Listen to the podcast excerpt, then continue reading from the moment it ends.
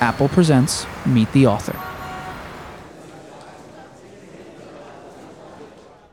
From New York Times, GQ, and Bon Appetit, journalist Oliver Strand, and our special guests, Blue Bottle pastry chef Caitlin Freeman, and Blue Bottle founder and CEO James Freeman. Um, it seems weird to read from a cookbook. I'm not going to be like, take one cup of flour. Um, but I am going to read about one of my favorite cafes in the world called uh, Chatei Hatou um, for a brief moment. Every time I go to Chatei Hatou, I'm filled with an exhausting combination of elation and despondency. Elation because I'm participating in extraordinary, matchless, unnecessary excellence. And despondency because, although I aspire to produce an experience of such rarefied perfection, I may never be smart enough or hardworking enough to figure out how to do it myself. The first step is to enter. The experience of entering the cafe is ambiguous sit or wait to be told to sit. I think the employees tend to assume that Westerners will realize that they are lost or be disappointed to find that they aren't in the right place, so they tend to give Westerners a few moments to figure it out. When they seem satisfied that Caitlin and I have indeed decided that we are not, in fact, lost, and that, furthermore, this is the cafe, perhaps above all others, in the entire world where we would want to drink coffee, they usually motion for us to sit. There are tables, and there's a long bar that seats 12. We beg with our eyes to be seated at the bar. On the wall behind the bar are dozens and dozens of delicate mismatched china cups and saucers. It's a bewildering array. Royal Doulton, Wedgwood, Japanese brands, and a wide variety of colors and patterns, some commemorating the wedding of Princess Di or the Beatles' last concert in Tokyo, sizes ranging from 60 to 240 milliliters. We are handed a menu in Japanese, so the best we can do is call out the name of a varietal or a coffee growing region. Mandailing, Ethiopia, Tanzania, then we attempt to communicate in a, a, a style paper drip, demitasse. At Chatei Hatou, demitasse style coffee means Nel drip, and that means coffee filtered through a flannel sack suspended from a wire hoop. There might be prices on the menu, but it's better not to think about them. Coffee here could run upwards of $15.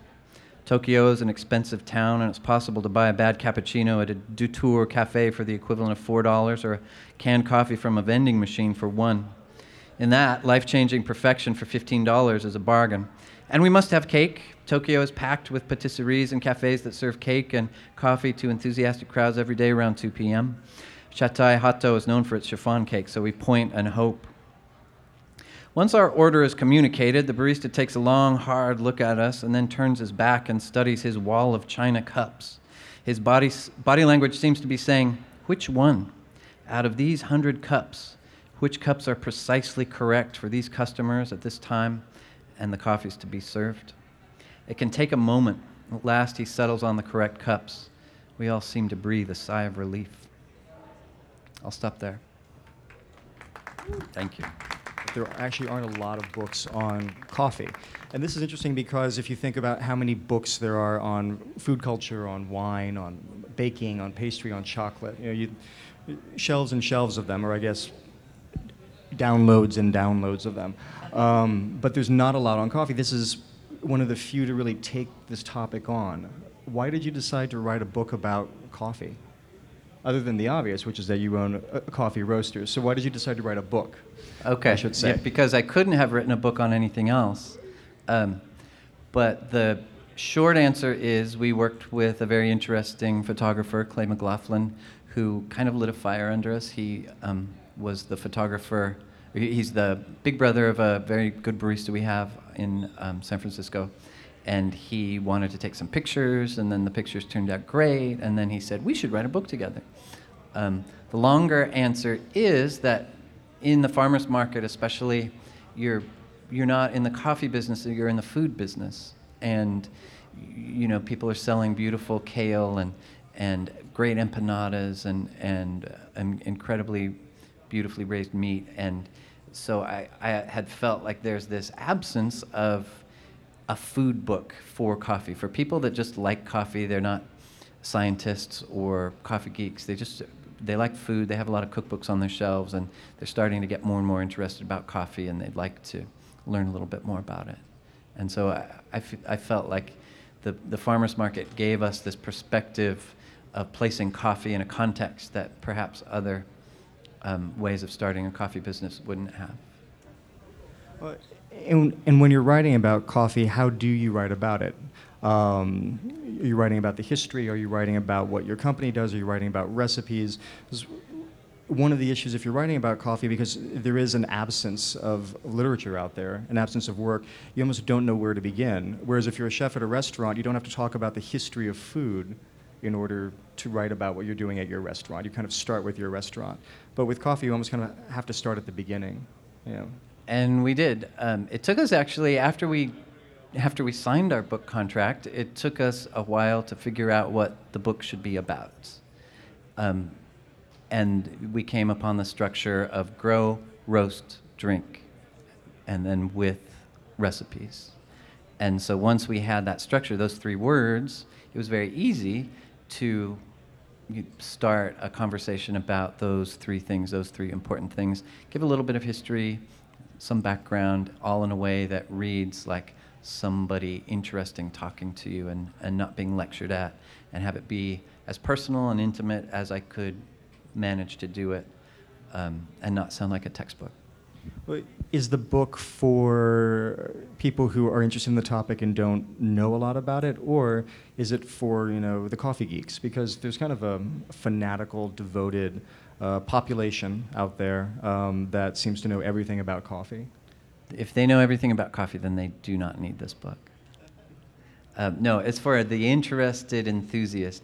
Maybe you know a little bit about coffee. Maybe you started going to a cafe that you think is really good and you're curious.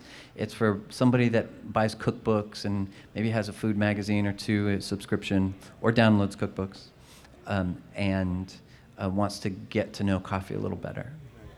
Well, and, and so you've, uh, in writing this book, you've, you've taken a lot of information and you've, you've uh, put it in one place, basically. Yeah. Um, which is interesting because there is a lot of information out there on coffee, but it tends to be scattered around the internet. Uh, a lot of blog posts, those are no longer so cool. There's a lot of Twitter activity, there's a lot of Tumblring, and it's, it's, it's an interesting world because it's so new media. And I don't know. Oh, that's yeah. I hadn't thought about it that way, but it is most of the information about coffee exists online in the sense that, in a different sense than a lot of other foods or or pursuits do. And and but one of the I think one of the things that the threads that unites a lot of the online discussion about coffee is this this idea of certainty and correctness. And I wanted to write a book that was very much my opinion and what I thought and believed, and very much not about what I think is right or wrong, but what I think is good or delicious. Yeah, no, the, the, on the internet, there's a lot of I'm more right than you are. Exactly. Yeah. Um, but you have an, an online presence. You tweet. Yes, I do. Yeah. I do. Do you tumble? I do not. I had to draw the line somewhere. I joined Facebook a couple years ago so I could see what my wife was doing on Facebook. And then Twitter seemed kind of good natured and innocuous. Um, and for the most part, I think that's true. And then Tumblr, I just have to like leave that in the hands of the experts. And, and by your wife, you mean the person s- sitting to your right and my yes, left? my lovely wife slash co-author and pastry chef, Caitlin Freeman. Right. So that's good that you have a mediated relationship that you have to uh, you know, post everything on Facebook to get it across the table. Um, well, in keeping with this, you, when, when you were writing this book, I guess two years ago, a year and a half ago, we once Yeah. had a conversation about this, or maybe you just sent me a, an email and said, I'm writing this book. And you told me that you actually wrote the whole thing on your iPad I did. I, I wrote almost all the text on the iPad. using the screen keys. Yes, Which I think is, is either heroic or, Misguided. yeah, idiotic. yeah, exactly. I like. I mean, I li- I'm not very good at typing. I still. It's like, where's the L? Um, so I, I like the tactile nature of the iPad keyboard. I like the little thump thump thump sounds that it makes, and I like that it makes it. I mean, can be easily distracted, and when you're typing on a computer, there's a browser, and and it's you know maybe Caitlin put something on Facebook. I should check that. You know. Um, so this you actually have to press a button and get out of the program you're working on and get in. So it's just one more restraint It, it keeps, it's just one more hurdle to jump over before you allow yourself to be distracted. And I like that. It saves you from yourself. Exactly. Yeah. Um, so, in looking at this book, uh, I, I appreciate that you um, make it accessible to a wider audience, but you also address these issues that are are very topical uh, in the coffee industry. We can call it the cutting edge of the coffee industry, the progressive side of the coffee industry, the coffee kids. Um, one is this little sidebar here where you say talking about acidity. I think that's interesting. And and actually, could I ask you to read that? I have it marked Yes, here. I'll read it. in the book. I'll read a hard copy. So, in talking about acidity, I think that this is interesting because this is addressing a topic that is um, uh, very present right now online uh, with small roasters, with independent roasters, with coffee buyers. Um, so it, it's a conversation that is uh, cutting edge, which I think makes this book fairly prescient because you wrote this a year ago. More or less, yeah. Great. Talking about acidity. The word acidity is a wedge that can separate coffee professionals from their customers. As coffee professionals, we need to use this word a lot, but we try to use it internally. We, meaning Blue Bottle in this case. When customers here use that word, it's typically as a pejorative. They hear acidity and think, ah, my tummy hurts. They think about sharp, unpleasant flavors that actually aren't directly related to the pH level of the coffee. Rather, they're related to compounds that develop as the result of poor brewing, holding coffee for a long time, or careless roasting of poor quality green coffee. At Blue Bottle, when we speak to customers about acidity, we try to use words like bright, snappy, or lively. Technically, when coffee professionals use the word acidity, we aren't talking about the pH level, but the presence of particular acids that are the same as those in lemons, berries, vinegars, and other lively foods. All of that said, coffee professionals generally revere these compounds more than most of our customers do, so we have to be careful that we don't let acidity become the primary driver in our decision to buy a coffee. So I, I, I hope that the audience and the, the podcast world out there was able to catch a little bit of that. But it's, it's an interesting topic because there's good acid and there's bad acid, basically, in coffee. Um, and that when people talk about acidity in coffee, oftentimes from the point of view of the consumer, they're talking about this bad acid, this kind of unpleasantness. But within the coffee industry, there's a good acid that you actually want to cultivate, you want to bring up Yes. in terms of the flavor. And what you're pointing out here, which I think is really interesting, is that that's almost a conversation that the coffee industry can't have with its customers. Not if we use that word, especially if we use that word. Right.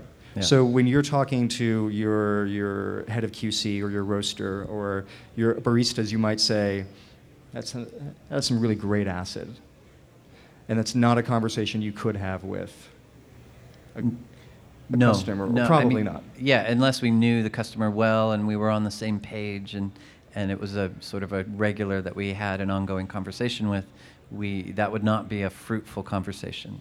Right. That's some really good acid. Well, taken out of context, I Yeah. guess that that can be a different conversation. So I, I, I appreciate that this book addresses these larger issues and makes them accessible.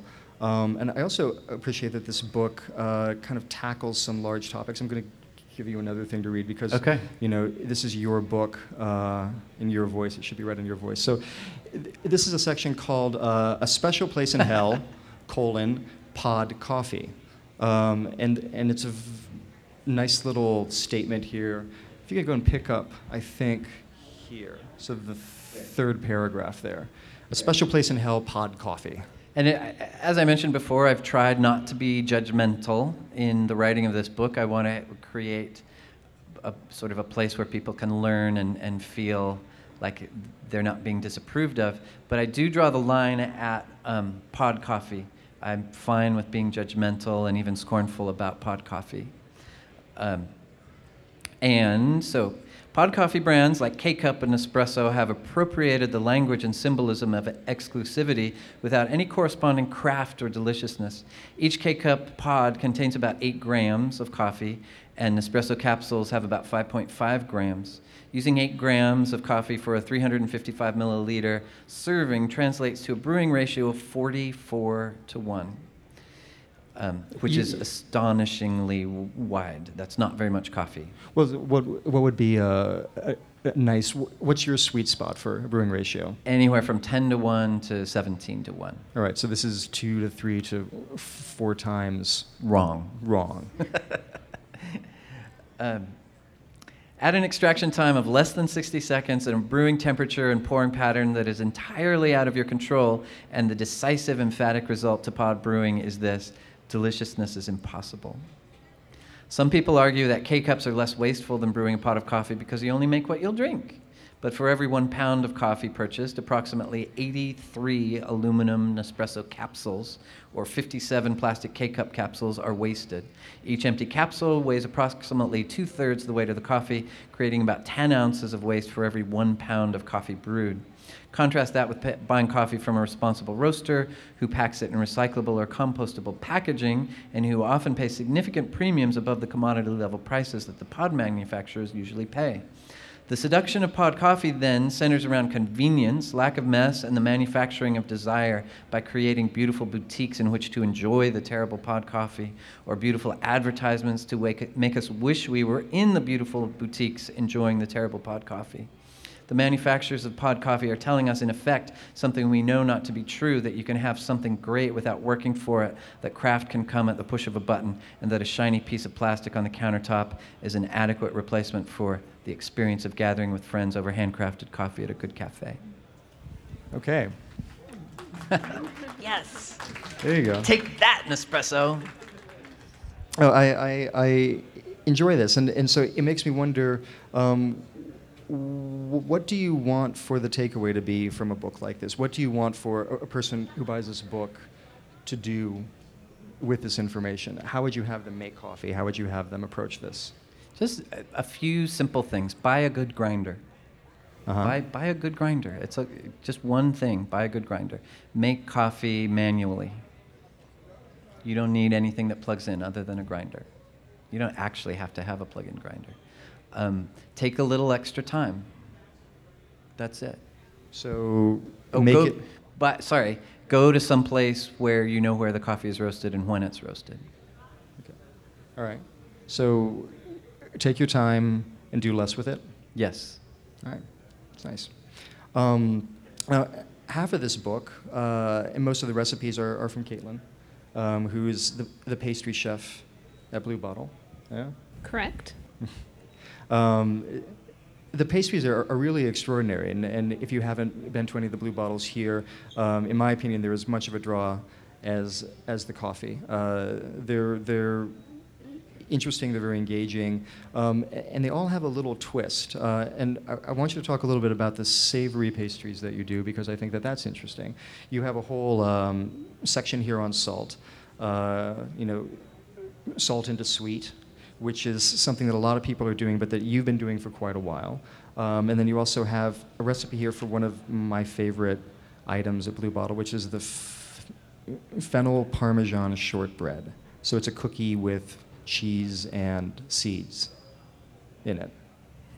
So I am, I am uh, mostly comfortable making sweets. I like sugar, butter, and flour. Um, and it's a constant tension around our shops that we only serve cookies and cakes, and, and, and people do often want something else uh, with their coffee than, than sweets. Um, and so this, this particular recipe was my way of trying to, to make a cookie savory, Mm-hmm. um, still being in my comfort zone, but um, reducing the sugar a little bit and adding some savory ingredients.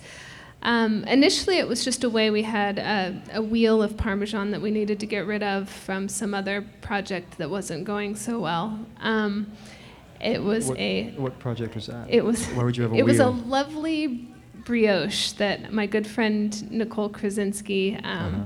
Had made for us. I'm not. I'm not a very comfortable bread baker, but I did really want a brioche for our Okay. shops, uh, and the production was really challenging. It required a, a 2 a.m. start time, um, and ultimately we didn't sell enough to make it worth it. It was it was a real strain on my bakers, and Mhm. I was losing staff because of the hours and.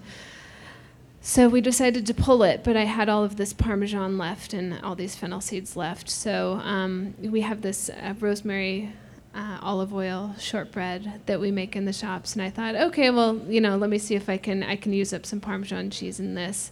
Uh, it was only supposed to be a temporary item, but it, it seemed to work, and it seemed to somewhat satisfy people who wanted something kind of savory. Um, I mean, it's still a battle we face, and it's there, there's still. Um, plenty of thinking I need to be doing about how to how to make people happy with savory food. But this was a nice way for someone who wanted something. You know, often people this is the first thing they're eating and drinking in the morning, and um, so I, I know that people don't always want to eat a chocolate chip cookie Yeah. at 7 a.m. They want a little bit of a bite. Um, w- one of the things that, that impresses me about uh, Blue Bottle is the care that that goes into all the pastries, um, especially in New York. A lot of the coffee shops kind of uh, soft pedal on that or check out on that. Um, what do you call it, James? The Oh, the PBM, the perfunctory brand muffin. the PBM. That was, but there was another one. It was like a museum. Oh, the I I forget. I think yeah. the Cupcake Museum or the Muffin Museum or something like that. Yeah, where they're all wrapped in plastic and delivered in plastic and sold in plastic. Um, and at Blue Bottle, there's a great deal of care and consideration that is given to absolutely everything. And um, you almost overachieve. Like you don't actually. It doesn't need to be that good. What drives that? Why do you? Why do you put so much into that when you could have a bagel wrapped in plastic and sell it? Could I just Yeah, do a, yeah. a preface? You've never seen Caitlin sweep the garage. Um, she sweeps the garage much better than she needs to, and um, that's just sort of her way. Yeah, no, you, you're right. I've never seen Caitlin sweep the garage. It's absolutely true. All right. Uh, I, you know, I, I, get- I do have a, a pretty significant work ethic and pride in what I do, from anything to washing the dishes to sweeping the floor. Um, so I, I, I wouldn't do something just partially. And this, this working for Blue, well, I mean, I, I stay engaged and I stay interested in what I do because it's a really good job. You know, I'm I'm happy that I get to have this place to express my creativity, but I don't have to run a business, which is often what you have to do when you're you're running a bakery and the margins are really hard. And here I have this great coffee company and I am allowed to kind of do my own little special projects without worrying about payroll and um, income tax and all of these things that um, that I I don't like dealing with. So I can put all of my energy into kind of interesting pastries that are made fresh and Well, and what about working as a couple? Because the uh,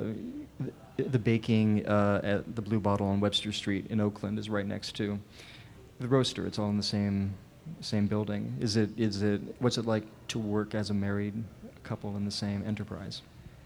I, l- I love it just because I can appreciate what she does and she can appreciate what I do and and there's not a lot of overlap.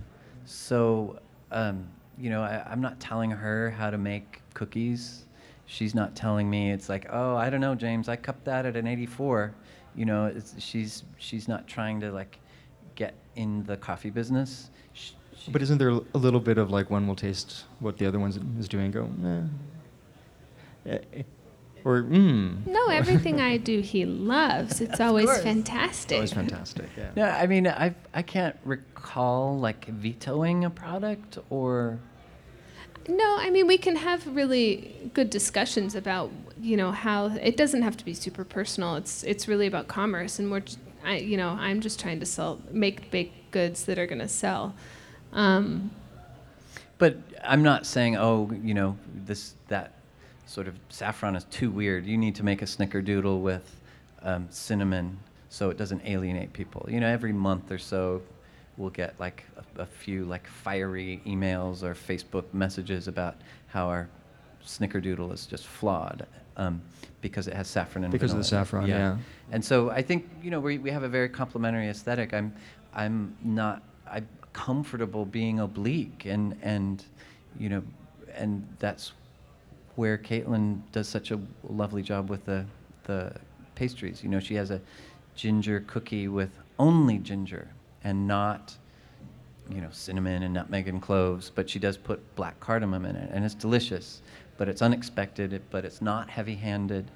You know, all of these things that I really admire, she can embody in her pastry aesthetic. So there is a lot of me just sort of standing back in admiration, I have to say. But I also know my place. I know that this is Blue Bottle Coffee Company, not Blue Bottle Cookie Company, and, and it's my job just to make something that complements the coffee.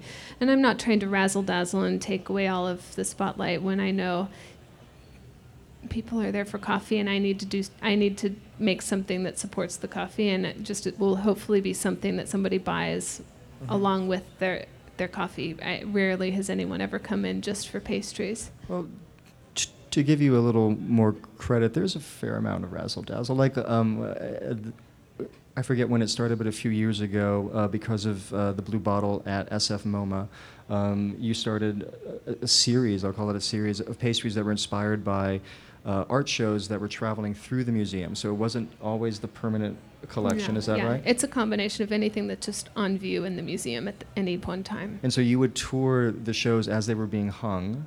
Is that right? Yeah, with one of the curators, and, and, and look at the art and uh, create a pastry that was inspired by.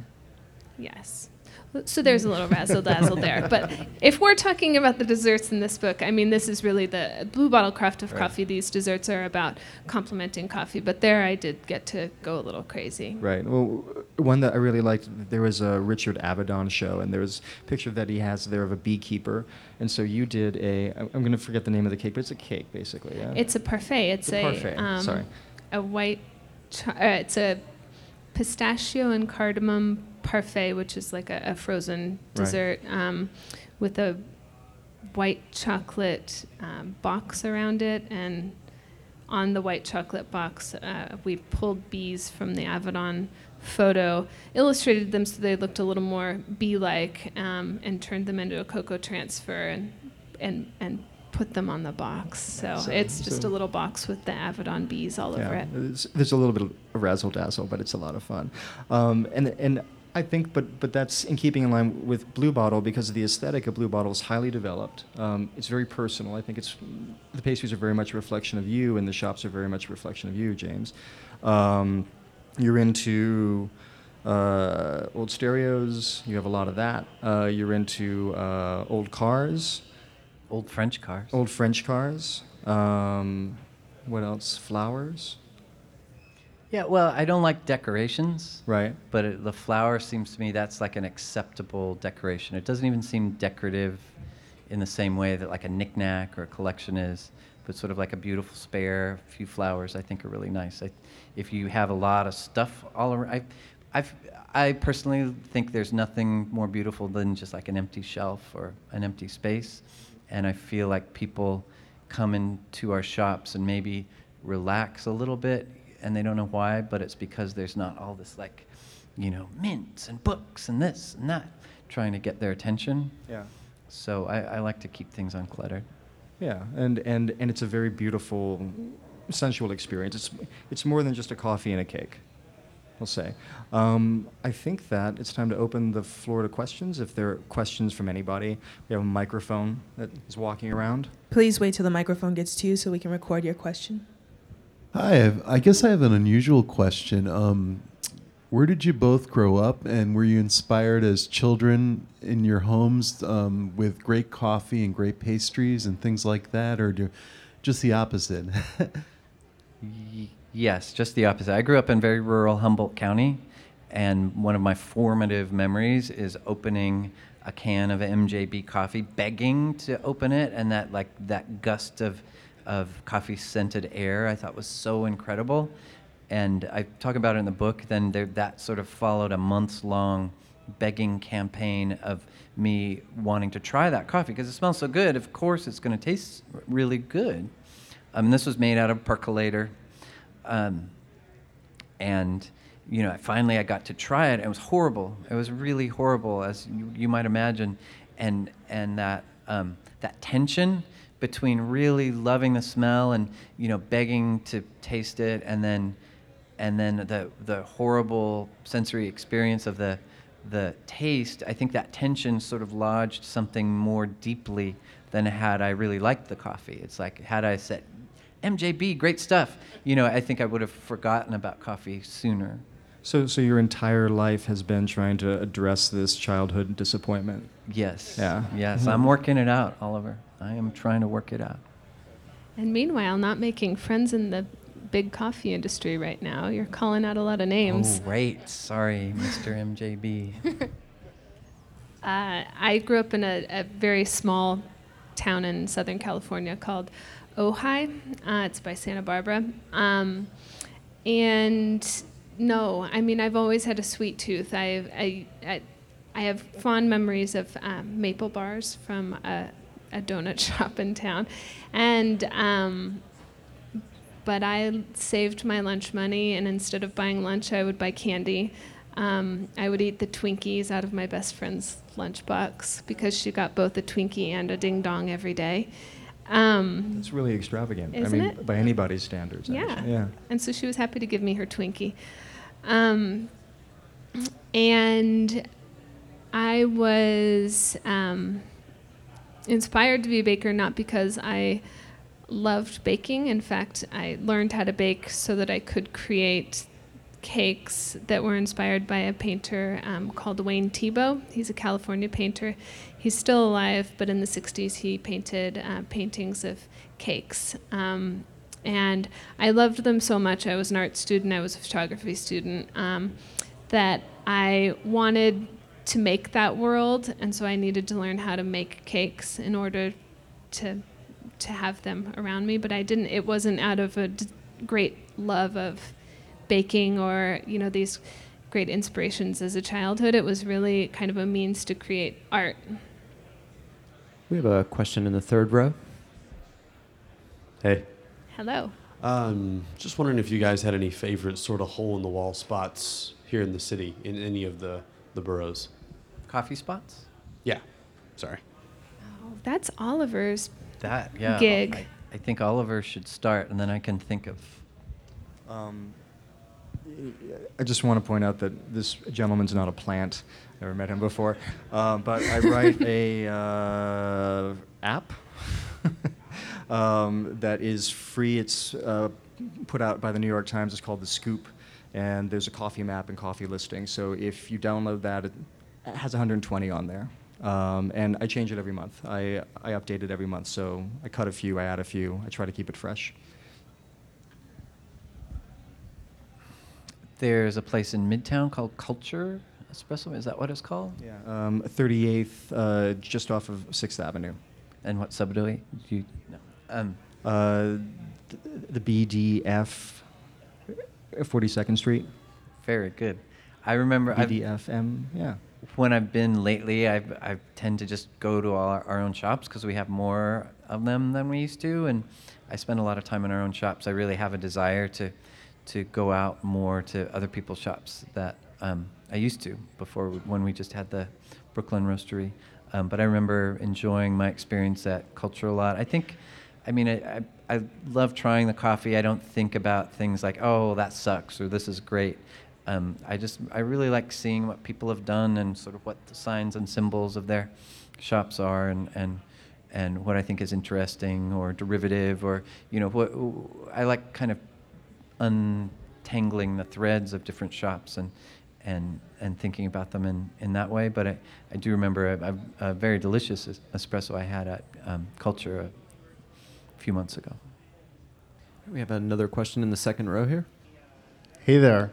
Um, being from San Francisco and now being in New York, what are the main differences between the coffee scene and just sort of the way people enjoy coffee and so forth between the two cities?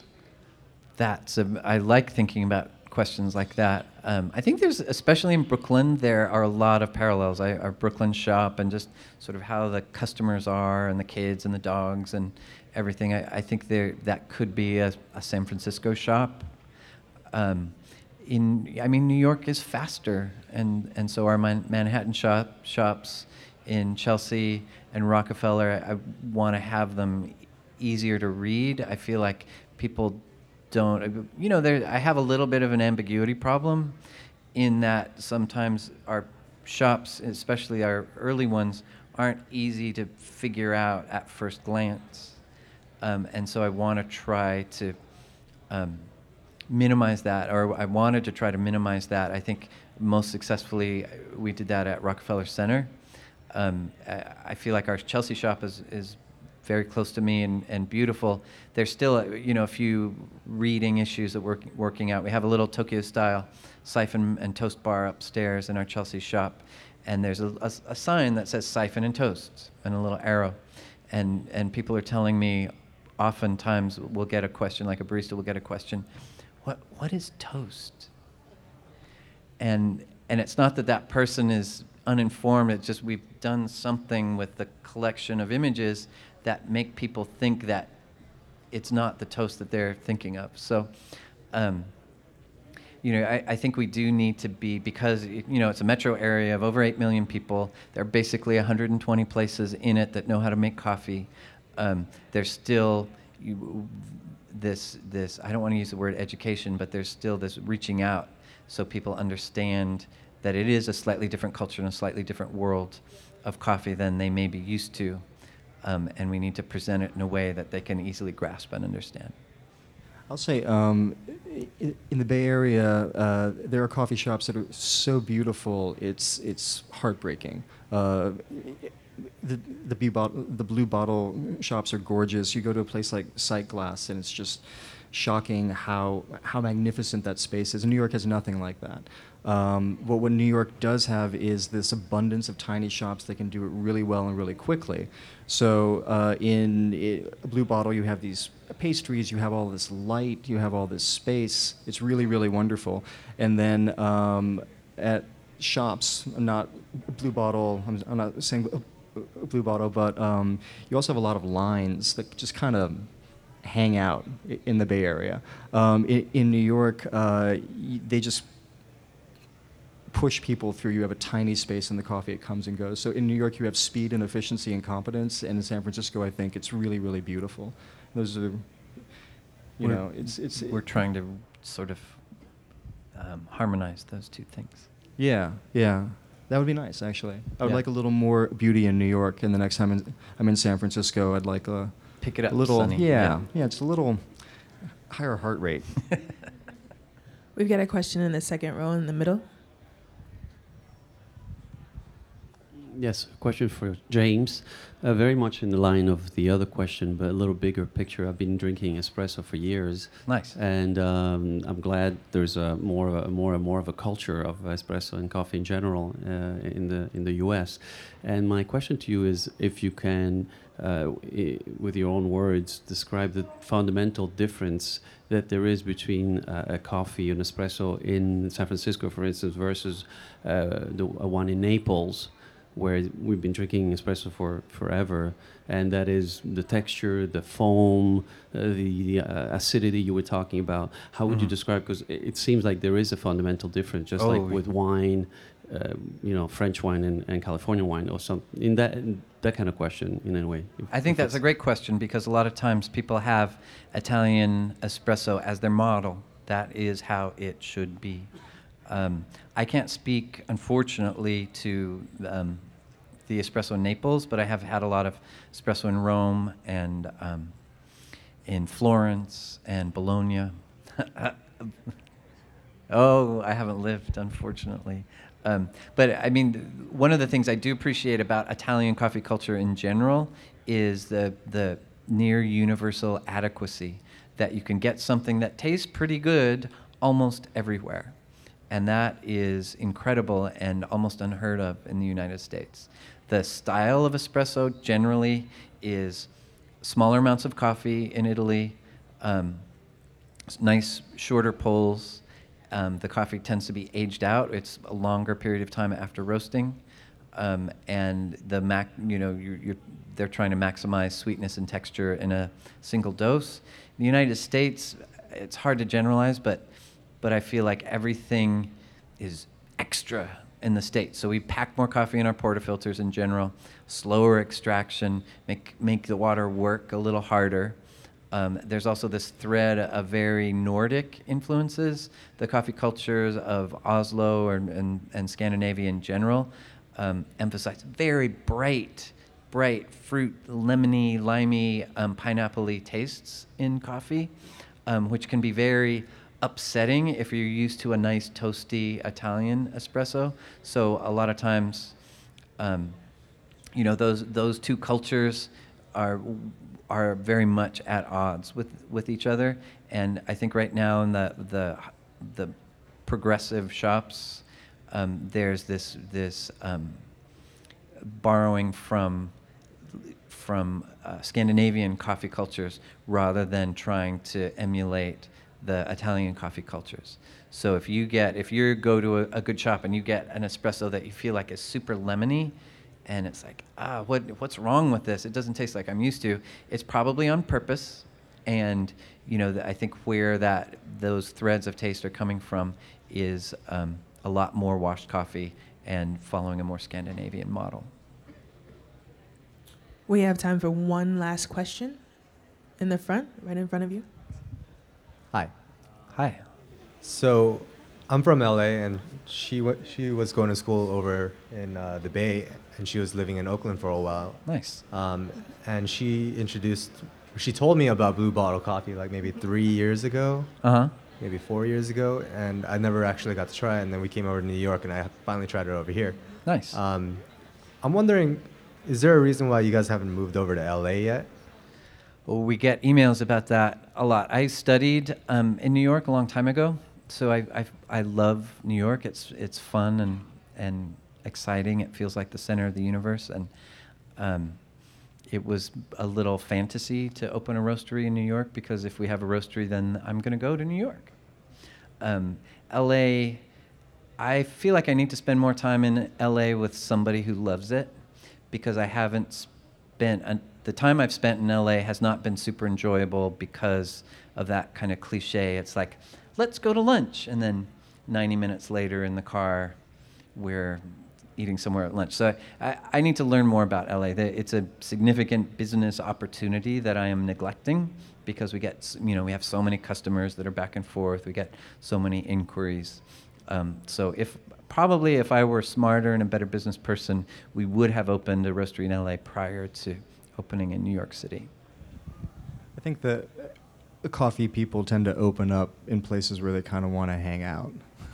Yes. You know, it's it's that it's that decision. It's like, yeah, I really want to be in Brooklyn. I like Brooklyn, so you open up in Brooklyn.